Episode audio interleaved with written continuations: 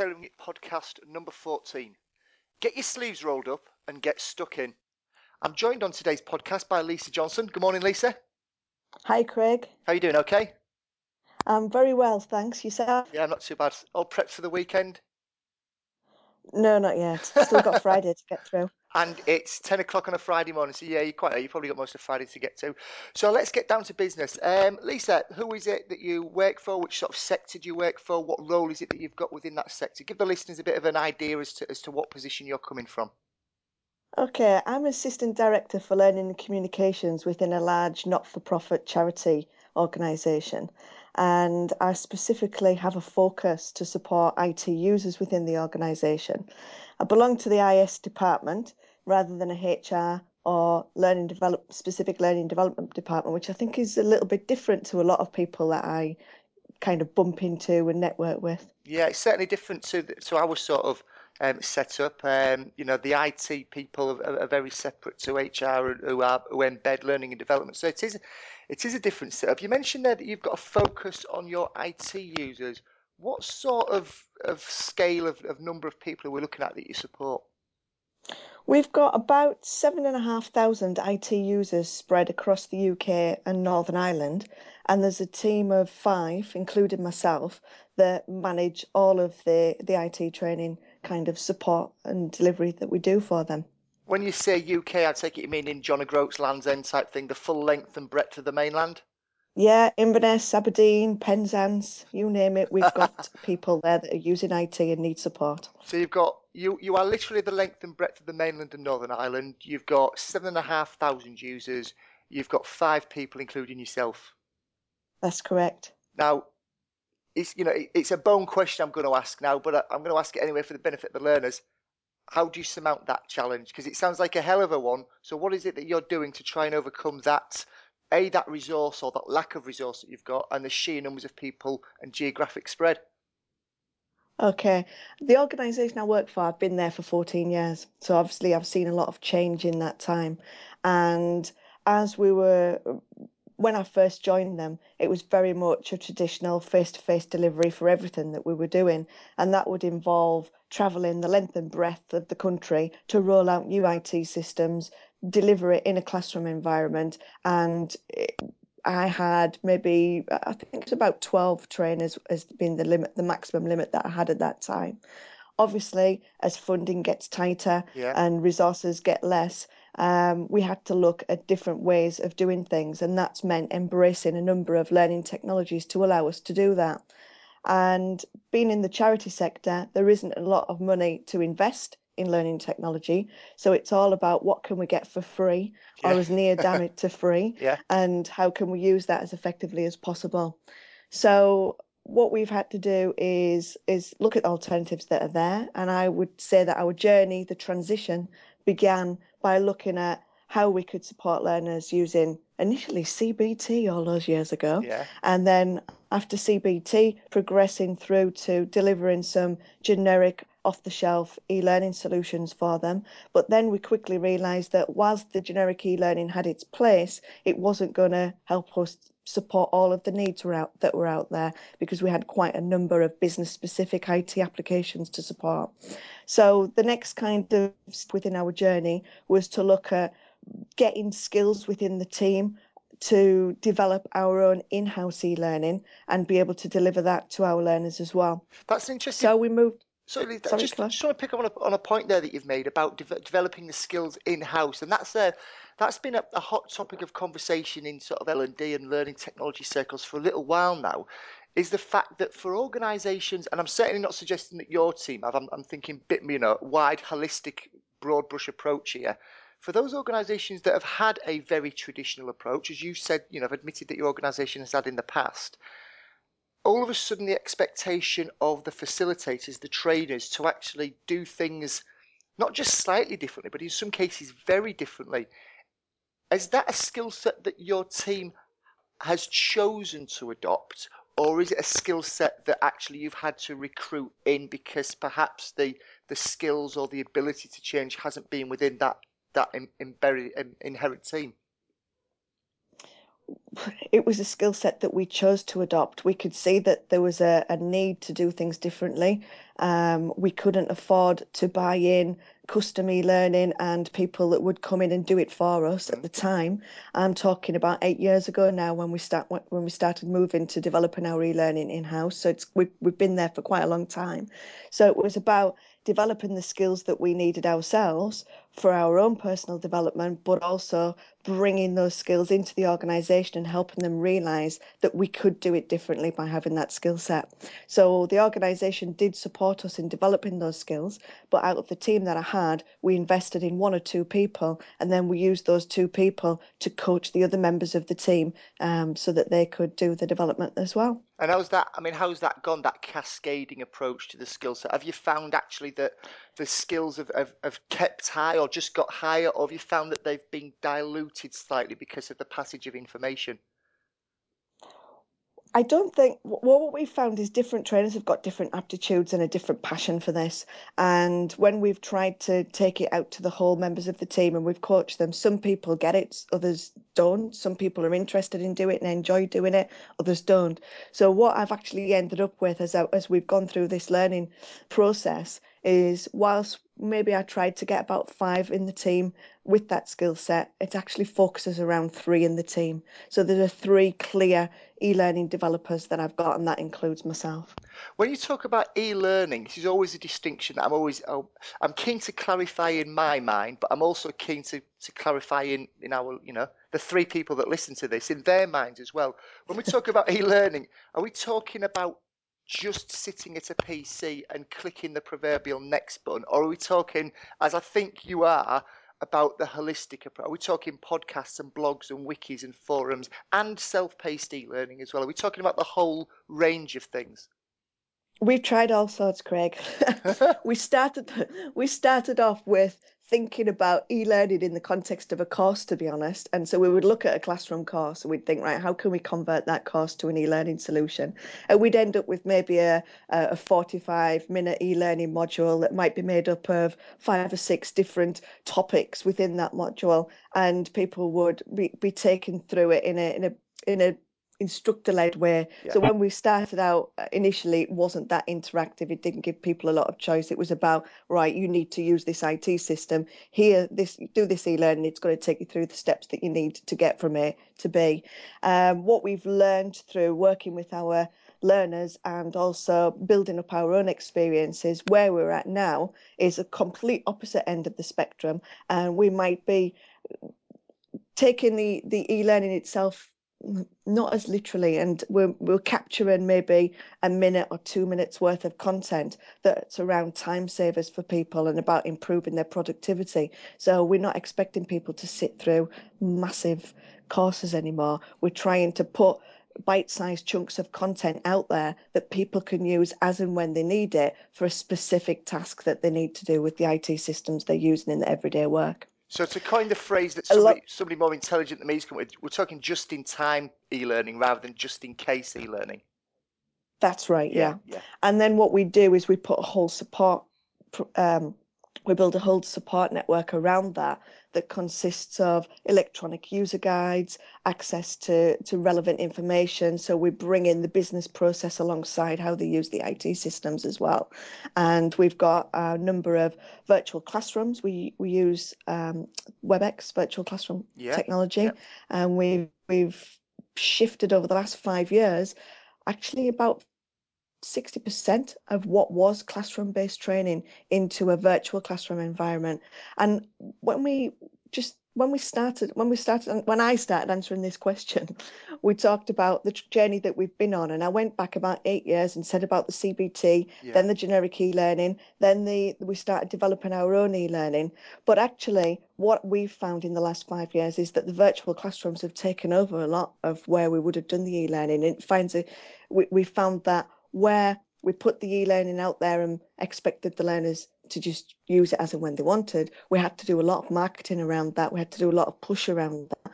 Virtual yeah. classrooms, it seems to be more of a, a pull approach. We're offering the virtual classrooms and we're saying if there's something in there that you can't find, we'll offer it on demand. Because from my perspective, having a trainer spending 15 to 45 minutes in a virtual classroom, even if they're only training one person and that person gets what they need, then it's an effective use of the time. Mission accomplished. You mentioned some figures then, and, and they were they sounded incredibly impressive. I think you were talking over five years, approximately 60% of previously classroom-based activities are now in a virtual classroom. Now that, in anybody's book, regardless of how big or small the organisation, that is a big shift. But I'm always keen to find out: has the have the, the businesses, have the organisations targets, key performance indicators, whatever's whatever is in place to to measure the effectiveness of learning in the real world where it matters, have those standards been met or have they been exceeded by moving to this this new concept, this new way of delivery? What we measure Craig, is our help desk statistics. So we, we're looking at the number of calls that are coming in from our users on a daily basis. And I'm taking that data and looking at weekly, looking at it monthly, and benchmarking it against previous years. And what I can tell you is that through the shift to virtual classrooms, we've targeted our um, the key calls that were coming into our help desk for our core systems that people are expected to use every day, such as our email system, our document management system, and I can uh, we we can look at the data and say, okay, we've shifted that much of our classroom-based learning to a virtual environment. What impact is that having on our support calls and help desk calls. And week on week, when those statistics come out through our management team, we're always looking at a reduction of minus 30%, minus 50% and higher. it just sounds like it's, you know, it sounds like it's too good to be true. So, you know, I'm wanting to read through the small print to find out where the catch is with this. It sounds like an amazing shift you've had, and not just a shift as in getting bums off seats in the classroom, which is it's easy to do, just roll out more e-learning, but actually the return that it's having in the real world is just getting better as well. It really does sound like there's, you know, there's been some incredible progress made. Yeah, we, we've had no choice. we've, as I said before, we, we were a team of 12. Uh, we've been cut down to a team of five, and we've had to work differently. What we do, though, I think the important thing to, to add to that 60% figure is that we still do deliver 20% of our training in a classroom environment, and the other 20% is about our trainers going out into the field and working with the learners at the front line. So we're always constantly reviewing what we're delivering, how we're delivering it, and ensuring ensuring that it's meeting their requirements. And by keeping that 20% on site and going out there and working with them in their workplace, we get to see what works and what's real and what their needs are. And I think that's where the the 60% growth has been helped because we're not just saying oh what should we do next month then in yes, terms of virtual yeah, yeah. classrooms we're actually linking it back to what our learners are telling us it is that they need by that face-to-face interaction on site by the the feedback that we get in the classroom environment and also by monitoring the calls that we get from the help desk. And every single learner that attends any of our events will be given an email afterwards and provided with the opportunity to give us feedback. We don't box it in in terms of how would you rate this trainer? How would you rate this course? How would you rate this content? We ask them for real feedback. Just email us. Tell us what worked. Tell yeah. us what didn't work. Would you like more of this? Would you like less of the other? And the, we use that feedback, and our I would say that we get a, a fair good return from people, and we as a team every six weeks we meet we meet on a face-to-face basis because we are a virtual team. Um, whilst most of us are up in the north we're always spread around the uk and northern ireland when we're doing some of the face-to-face stuff. So we make an effort to meet up every six weeks and in that six week meeting that's where we sit down and we go okay then what information have we got that we need to review to look at what we need to be doing going forward it sounds like and, i'm going to make a very probably unfair biased and stereotyping type of statement here, but I'm going to do it on purpose.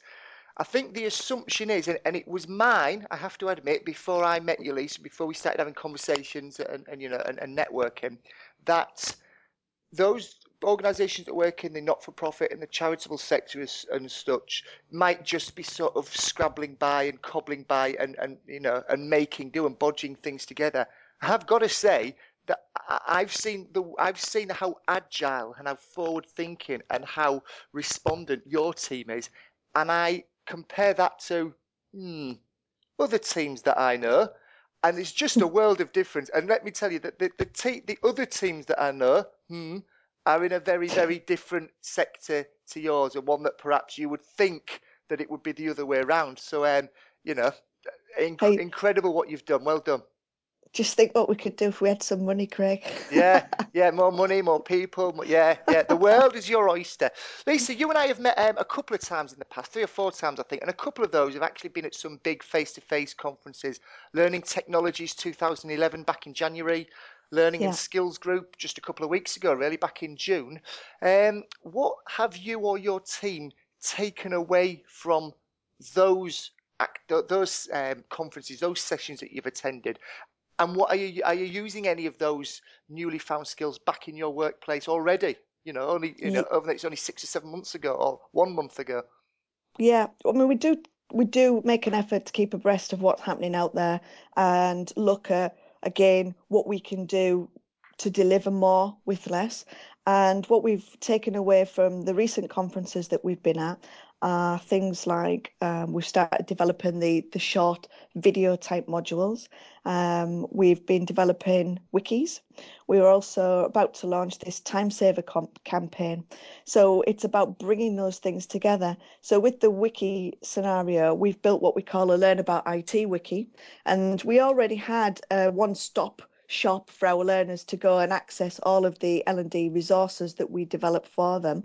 Um, but we wanted to kind of bring that into to the wiki environment because it's searchable, it's easy to manage, Yeah. we can collaborate on it more effectively. So we're about to launch that, and within the the wiki, this is where we're going to be hosting the the small bite-sized chunks of video content, the time saver content.